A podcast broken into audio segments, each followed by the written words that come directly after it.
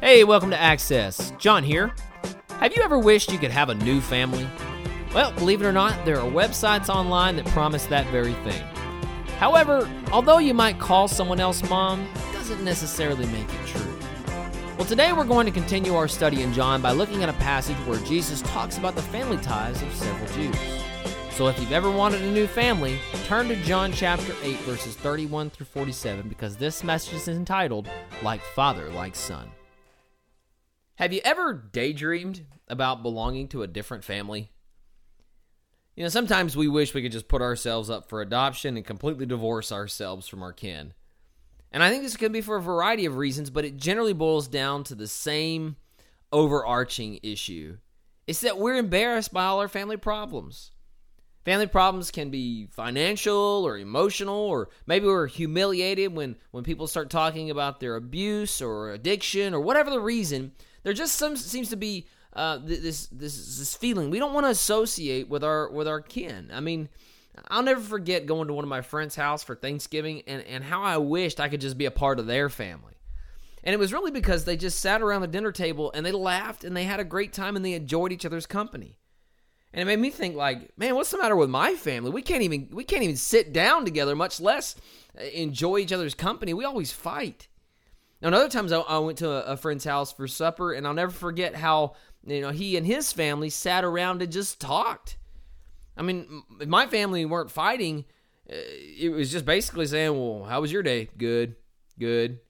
And we really, we really didn't even sit down at the dinner table, and so maybe that's what it was. But the conversation that my friend and his family were, were having, I mean, it's just incredible. The the topic for discussion, everybody was engaged I, I think they were talking about quantum mechanics or something, or the intricate complexities about what we believe about black holes, and everybody had input except for me.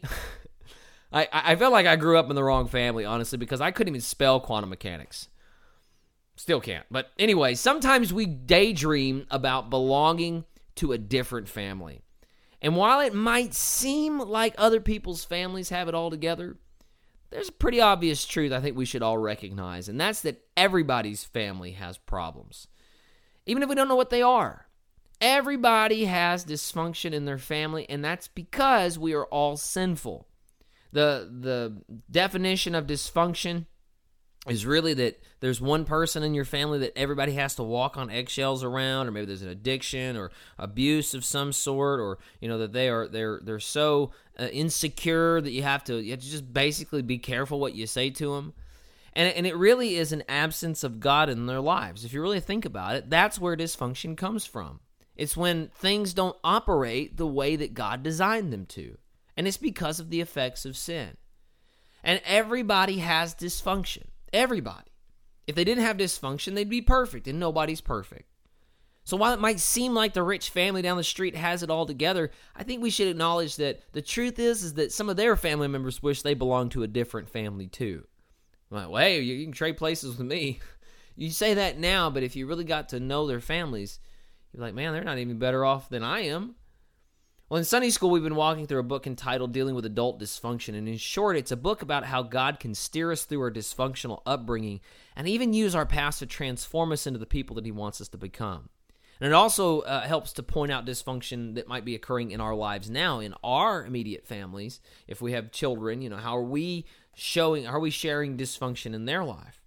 And and and, and it, this book walks through how God wants to address those things and even resolve some of that dysfunction and, and even maybe um, you know create an opportunity of forgiveness now what i've learned from this study though is that it's applicable for just about everybody it shows how everybody has that one person in their family who is a source of dysfunction and I, I i'm sure i would get an amen if if you know the thought of having only one dysfunctional person in your family sounds pretty good. I mean, like, because that's the way I feel. Mean, you just have one dysfunctional person. Well, good, man. I, I need to get out of my family and into yours. Well, looking back on my, my family, I can I can start to recognize that I tend to to focus on all the negative things, but people could look at my family of origin and think I'm delusional for thinking I grew up with dysfunction. And it's mostly because I had parents who loved the Lord and encouraged me to have faith. I mean, I wasn't sexually abused the way that some people were. And, and yeah, we had problems, but I never went to bed hungry. And, and not everybody can say that. Now, it's funny how I often daydreamed about belonging to another family, but I've heard stories about some people, some people's upbringing, that, that just made me thankful that I grew up in the family that I did. Yet, have you ever noticed the chilling reality when we discover how we really are our parents' children?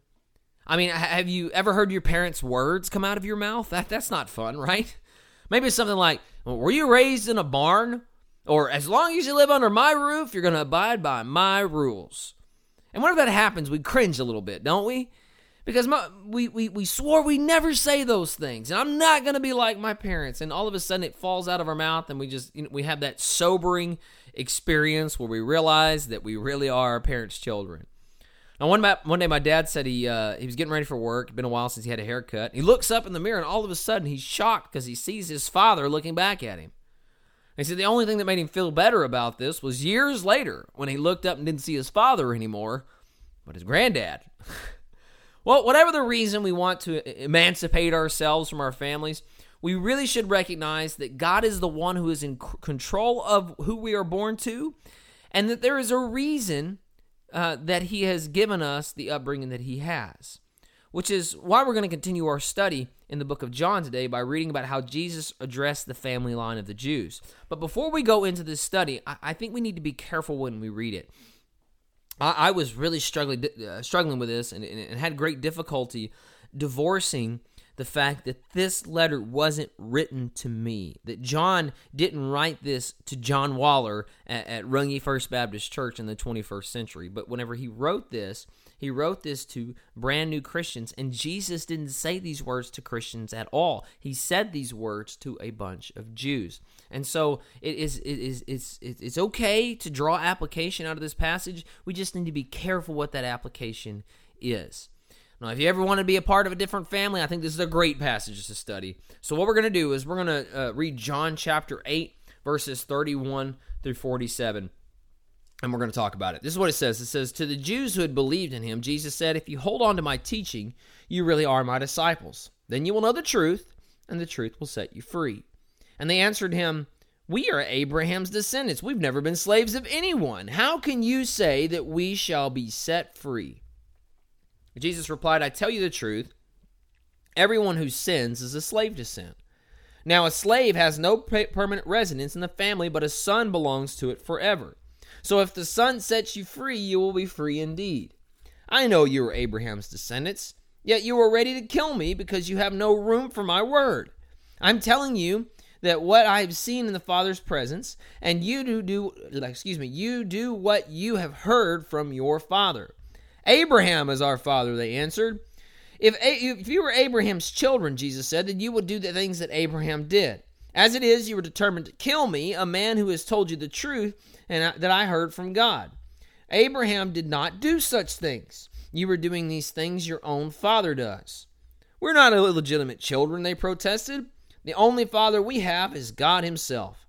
And Jesus said to them, If God were your father, you would love me, for I came from God and am now here. I have not come on my own, but He sent me. Why is my language not clear to you? Because you are unable to hear what I say. You belong to your father, the devil, and you want to carry out your father's desires. He was a murderer from the beginning, not holding to the truth, for there is no truth in him. When he lies, he speaks his native tongue, for he is a liar and is the father of lies. Yet because I tell the truth, you do not believe me. Can any of you prove me guilty of sin? If I'm telling the truth, why don't you believe me? He who belongs to God hears what God says. The reason you do not hear is that you do not belong to God. Let's pray. Father God, I just pray that you will use this passage of scripture to open up our hearts and to reveal the truth. Maybe it's an ugly truth of whether or not we know you and if we can hear from you, Father. I pray that you would speak to us now through your word. All these things I pray in Jesus' name. Amen. Now, uh, there are several um, points I want to make about this passage.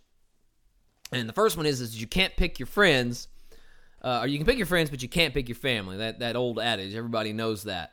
One of the first things I want to show you in this passage is that Jesus was speaking to Jews who had superficial faith. They said they belonged to God, but as as we read, uh, they really didn't. Now, if we're not careful, we can try to draw out a works based salvation from what Jesus told the Jews. For example, Jesus said, If you hold to my teaching, then you're my disciples. And we can try to make it uh, what Jesus said mean, you know, if you don't keep the rules, you don't belong to me, which is not what Jesus was saying. Initially, uh, when I was studying this passage, again, I had difficulty understanding what Jesus was saying and who he was saying it to. For example, in verse 30, it says, Even as he spoke, many put their faith in him. And in verse 31, where we started today's passage, it says, To the Jews who had believed in him, Jesus spoke. And we read to uh, we read just uh, read just a few minutes ago about how Jesus isn't saying very nice things to his audience. So I didn't understand why Jesus would be saying these things to a bunch of people who said they had faith in him. Isn't faith all we need to be saved? Yet Jesus says, "Only if you abide in my teaching will you be my disciples." Now, this is where it's important to recognize that Jesus is talking to the Jews before his crucifixion. Our author says in, in John 2 23 through 25, many people saw the miraculous signs he was doing and then believed in his name, but Jesus would not entrust himself to them, for he knew all men. He did not need man's testimony about man, for he knew what was in man. In other words, even though these people likely believed he was the Messiah, they would come to over you know he, he would come to overthrow Rome. This is the guy. They didn't recognize him as God. And we need to see this uh, come to fruition later um, whenever he says, Before Abraham was, I am. These people attempt to stone him because what he was saying is, I am God. Now, these people had superficial faith. They, they, they Jesus, on many occasions, said, These people honor me with their lips, but their hearts are far from me. And that's what we're seeing in this passage of Scripture. They had faith in him as the Messiah, but not as the Son of God. This was a bunch of people saying, Yes, Jesus, we believe you. We're your disciples. We're with you right now. And so Jesus tells them, Well, if you hold on to my teachings, then that's true. You really are my disciples. In other words, you know, time will tell whether or not you're genuine or not. Believe it or not, there's such a thing as true and false conversion. There is uh, such a thing as a seed springing up from the dirt, but being able unable to get its roots deep down because it's on stony ground and it withers away and dies. This is what Jesus uh, was addressing with this group when he told them, "Then you will know the truth, and the truth will set you free." So notice that these same Jews respond with indignation. What do you mean, be set free? We're Abraham's descendants, and we've never been slaves of anyone. Well, Jesus shows them an uncomfortable truth. Saying you belong to a family doesn't necessarily make it true.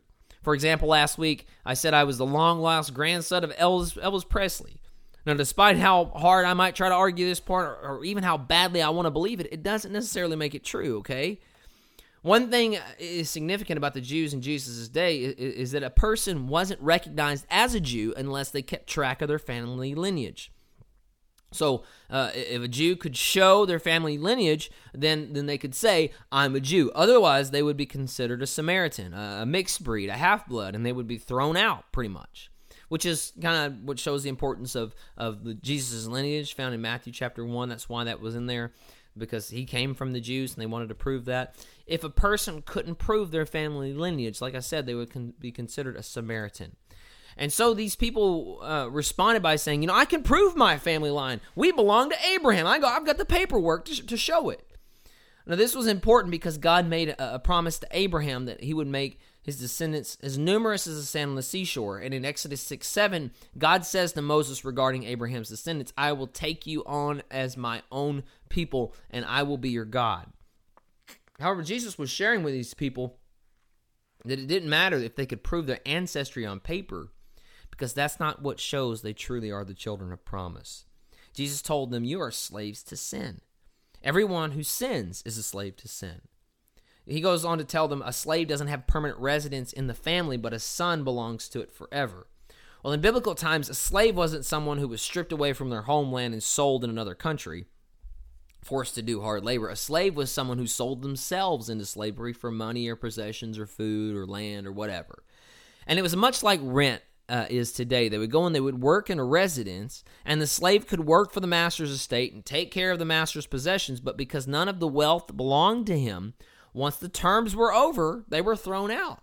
And Jesus is telling them, you know, you are slaves in the Father's house. Uh, you, you don't belong to the family because you've sold yourself into sin. But the Son has authority to set you free. And the saying, like father, like son, is actually true. Jesus knew the power of parental influence. And this isn't to say that, that we're splitting uh, the spitting image of our parents, but but uh, to some degree we are all products of our environments, and we will repeat our parents' mistakes. And I think that's certainly true. For example, research indicates that almost every single ab- adult abuser was also abused as a child. We pick up behaviors from our parents. We are we're products of our upbringing. And, and which is why Jesus tells the Jews, I, I know that you are Abraham's descendants, but Abraham is not your father. He says in, in, in, verse 39 if you were Abraham's children, you would do the things that Abraham did. And most of us uh, are more like our parents than we care to realize. One thing I, I wish I didn't get from my dad is my receding hairline, which I know supposedly comes from your mother's side. But what is totally unfair is that my older brother has a full head of hair, and I started balding at age 19. So yeah, I look a lot like my dad. It's not fair. Now, what, what, what's more is that children not only look like their parents, they emulate their parents' behavior. For example, my son uh, Christian pretty much worships the ground I walk on, and, and, and so um, he, he likes to, to, to pick up all my habits, whether they be negative or not. And, and all those things he pretty much learned from me. So just the other day, Erin was pretty upset with me you know, because he, he's not only adopts my mannerisms, but he he uh, he adopts my preferences. So um, she brought me some pancakes with maple syrup on. I hate maple syrup. I don't like maple maple syrup. And apparently Christian loved maple syrup until he heard me say that I didn't like it. And so now he's decided he doesn't like it either. And so I'm in pretty hot water with Erin because you know she wants him to eat it, which uh, you know is typically way the way things go. Our kids they watch our behavior, what we like, what we don't like, what we do, what we don't do, and they generally emulate us. Now it can turn to the point where um, you know you grow up and you say i'm not going to be anything like my father especially if we have uh, really negative experiences but we have to understand that if that's the case that our parents decisions and choices are still shaping us. I'm i'm not going to be greedy. I'm going to give all my money away. Was that really healthy? Is that really healthy we emulate our parents behavior for or against. And and our, our parents have an incredible amount of influence. And that's why jesus was telling these jews you are doing the things that your father does. And they responded we're not illegitimate children. Now notice that jesus didn't say that they were. He just said you don't belong to abraham. Jesus told them that they had a father but it wasn't abraham and they responded we're not illegitimate. God's our father. And you almost have to cringe at what jesus says next Keep in mind, he's saying these words to the ones who claim to have faith in him. That's where it really gets painful. Jesus essentially tells them if God were your father, you would emulate him. Since he loves me, you would love me too. Then he addresses an important point. The reason my language is unclear is because you're unable to hear what I'm what I say. In verse 37 he says, "You have no room for my words." Now this shows how every single person who is a slave is a slave to sin. Sin, sin consumes our lives because we love that which kills us. And, and, and, we cannot hear from God. It's almost like the story of Samson. You know, Delilah kept coming in, and you think, she's trying to kill you, Samson. What's the matter with you? What are you doing? Why would you why would you invite somebody who, who is guilty trying to kill you into your life? But honestly, that's the same thing that we do. We know, we know sin destroys us, yet we still do it. Jesus tells them, if God were your father, you would emulate him. You can claim to be of God all you want, but if we can't hear his voice, it's because we don't belong to him. When you belong to God's family, you will recognize his voice. Now, I've often heard people ask, How can I know God is speaking to me? How can I know? Something that should never cease to amaze us is how an infant can recognize the voice of his or her mother. Child spent so much time in the womb listening to the voice of mom, even when mom wasn't talking to him, that outside the womb, they immediately recognize her voice. This only intensifies as you get older. I mean, have you ever been in a huge crowd and completely surrounded by maybe thousands of people and you hear your mom's voice over all of them? You immediately pick up on that. You recognize it. Jesus said in John 10 27, My sheep hear my voice, See, when a person is born, born again, God is speaking to them in their spiritual womb. He, he places them under conviction. And when they have an intimate relationship with Jesus, they are born into the family of God. They will recognize their Father's voice. No, hearing Jesus speak is not a mental illness. I don't care who tells you that. Hebrews 1 1 through 2 says, In the past, God spoke to our fathers, forefathers, and through the prophets in, in many times and in many various ways. But in these last days, He has spoken to us by His Son, whom He appointed heir of all things, and through Him He made the universe. Jesus speaks to us. And when Jesus speaks, it is the voice of God. This is the truth that Jews hadn't come to acknowledge which later explains their outrage when Jesus said, Before Abraham was, I am. He says, I am God. Jesus tells them, You're not illegitimate children. You have a father, but it's not God. You belong to your father, the devil. And just like your father, you want to carry out his desire. He was a murderer from the beginning, not holding to the truth, for there is no truth in him. And when he, he lies, he speaks his native language, for he's a liar and he's the father of lies. Jesus tells him, Your family ties are strong. I see your family resemblance. You can say you belong to God's family all you want, but if that were true, you wouldn't have adopted the mannerisms of Satan. You, you want to kill, you want to lie, you want to steal, you want to cheat, you want to destroy. You've become like the devil. So if you if you behave like the devil, what should that tell you? We need to recognize that when we are born into sin, we are born into the family of the devil. Notice that you and I don't have to train a child on how to say mine or, or be selfish or, or cheat or steal or hit or throw a tantrum. Isn't that amazing? They learn this all on their own. How? It's because their heart is deceitful because they adopted the heart, or they received the heart from Satan. And it is the heart is deceitful above all things and beyond cure. Who can understand it? We are when we are born into sin, we are members of the wrong household. But there is good news. And that is that blood is thicker than water. Now, usually when we say that, we mean that family ties are stronger than friendship. But in truth, that's not the original message behind this statement. You see, the original statement is actually blood of the covenant is thicker than the water of the womb, which actually means just the opposite of what we typically make it mean. What it means is that a covenant sealed in blood is greater than your ties to your family of origin. Jesus put it this way in Luke 14 26 If anyone comes to me and does not hate father and mother and wife and children and brothers and sisters, yes, even their own life, such a person cannot be my disciple. Not that Jesus' disciples are, are to hate people, but that the love of our life and our devotion must all go to Jesus. Jesus must, must uh, come before the love of our very own lives. And if we want to be a part of God's family, we must go through the adoption process. This is why our author says in John 1 12 through 13, but as many people as received him, to them he gave the right to become children of, God, children of God, even to those who believed in his name, who were born of God, but not, not of blood, nor of the will of flesh, nor the will of man, but of God. Jesus tells them in verse 47 the reason you do not hear is because you do not belong to God.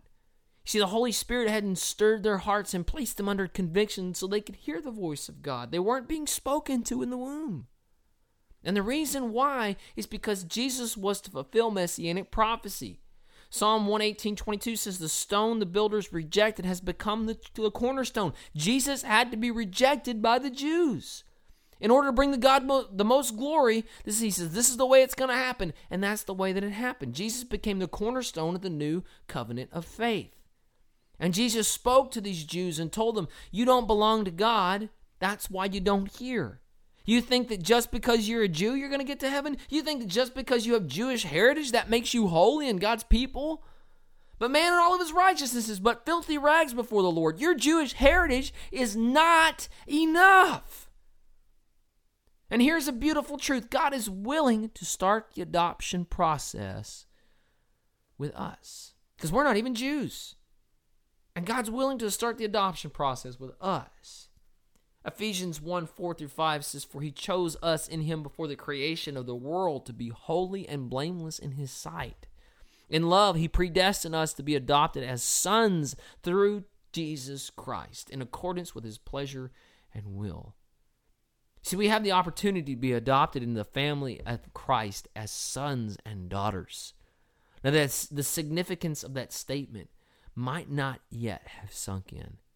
Picture Bill Gates, one of the richest men in the world, saying, Hey, I want to adopt you. Now multiply that by a trillion, trillion, trillion, trillion. It's disgusting wealth in Christ. We not only get to be a part of God's family, we aren't slaves in the household anymore. We're heirs. And we ne- will never be cast out. I mean, that, that is an incredible truth. If we feel the tugging on our heart on the conviction of the Holy Spirit, hey, saying, hey, it's time to surrender, and when we hear the whispering of God saying, it's time to submit, understand that should give us an enormous sense of humility. It should cause us to jump up out of our seats and say, Hey, I surrender my life to Jesus. I want the whole world to know that I'm an heir to the King of, King of Kings and the Lord of Lords. I belong to God.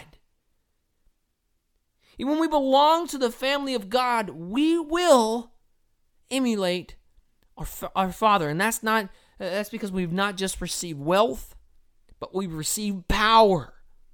There is power in the name of Jesus to overthrow the bondage of sin. He said, I will set you free and you will be free indeed.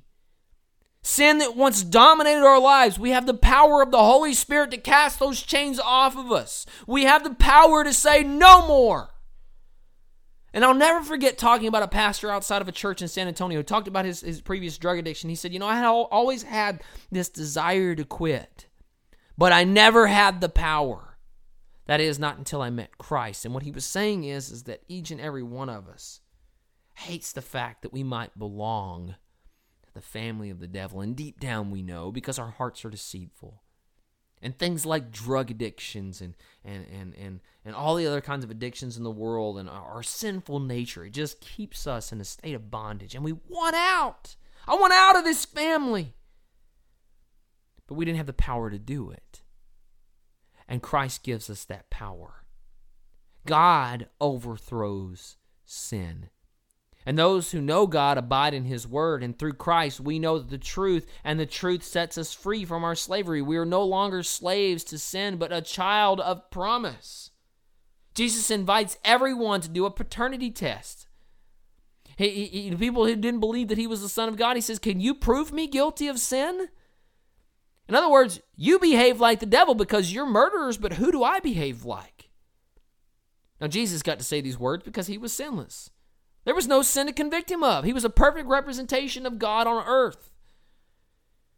You know, though, that we we don't preach the gospel enough in church because what we tend to, to say is, is you know, um, I even fall into this. And now that we know God, we need to follow the rules and please Him. And while that might be great advice, is not the gospel. The gospel is that through Jesus Christ, God is already pleased. If you surrender to Christ, then you're in the family of God. You're an heir of inheritance and eternal life. He loves you. And you will not be cast out or sold off. Do you understand? Because of the grace of God, we too get to ask the same question that Jesus asked.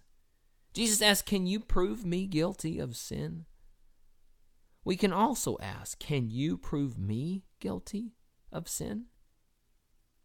My dad always had a saying. He said, if a man claims to be free of sin, go talk to his wife and she'll set you straight. In other words, my wife knows what a sinner I am, and I don't dare say I am sinless. But you know what I can say? I'm not guilty of sin because of what Christ has done. We can open our lives to accountability inside the church. We don't have to be afraid of condemnation when we sin. Therefore, there is no, no, no condemnation for those who are in Christ. Romans 8 1. We have received grace. And that's an incredible truth, and I don't think we, we rest in that enough. But you know, we also have to recognize what Paul says in Romans 6 1 through 2. He says, What shall we say then? Shall we continue to sin so that grace may increase? Certainly not. We are those who have died to sin. How can we live in it any longer? In other words, it's insane. It's insane to be enslaved by a cruel master that keeps us in bondage and slavery and and and and have someone come along and set us free and for us to sit back down and snap the shackles back down around our feet. There is no more eternal consequence for our sin. Christ has taken our punishment upon himself, but sin can still enslave us on earth. It can rob us from that which we cherish in this world our families, our friends, our health, our freedom. And for that reason alone, we should abide in Christ's teachings and be set free from bondage. Our desire should be to let other people see God in us. So much like on Jerry Springer, we should let the world know that God is the Father. Jesus invites us to do a paternity test with Him. And I think that the dual nature of that is, is that we also need to ask, do I belong to God? Don't kid yourself. Children of God emulate his behavior. That's just a natural overflow of the heart of, of someone who is saved by God. That doesn't keep you saved, it's evidence that you are saved. So take a moment and, and spend a minute alone with God. What's He trying to say to you? Are, are, are, are you right with God? Have you come to know Jesus as an actual Lord? Or are you too busy trying to prove your lineage on paper? To, to, to put up some superficial way of saying, I belong to God, I know God, I pray all the time, I go to church all the time, I read my Bible. But you don't act anything like Him. Jesus said faith is proven by act and deed and by your fruit you will recognize them.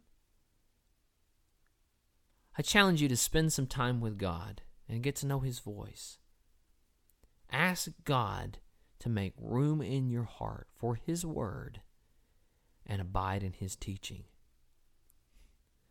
When you abide in His Word, then you will know the truth, and the truth will set you free. Hey, thanks again for listening. We pray that God blessed you through this message and has given you a clear direction for your life. Please remember to download our church app by searching FBC Runge in Google Play or iTunes, and remember to subscribe to our podcast so that you never miss another message. If you have any questions about today's message, you can contact us via Facebook or Twitter or use our website. Until then, we hope that you share in our vision to help people take root, grow, and bear fruit. And if so, then let's get out there and get to work.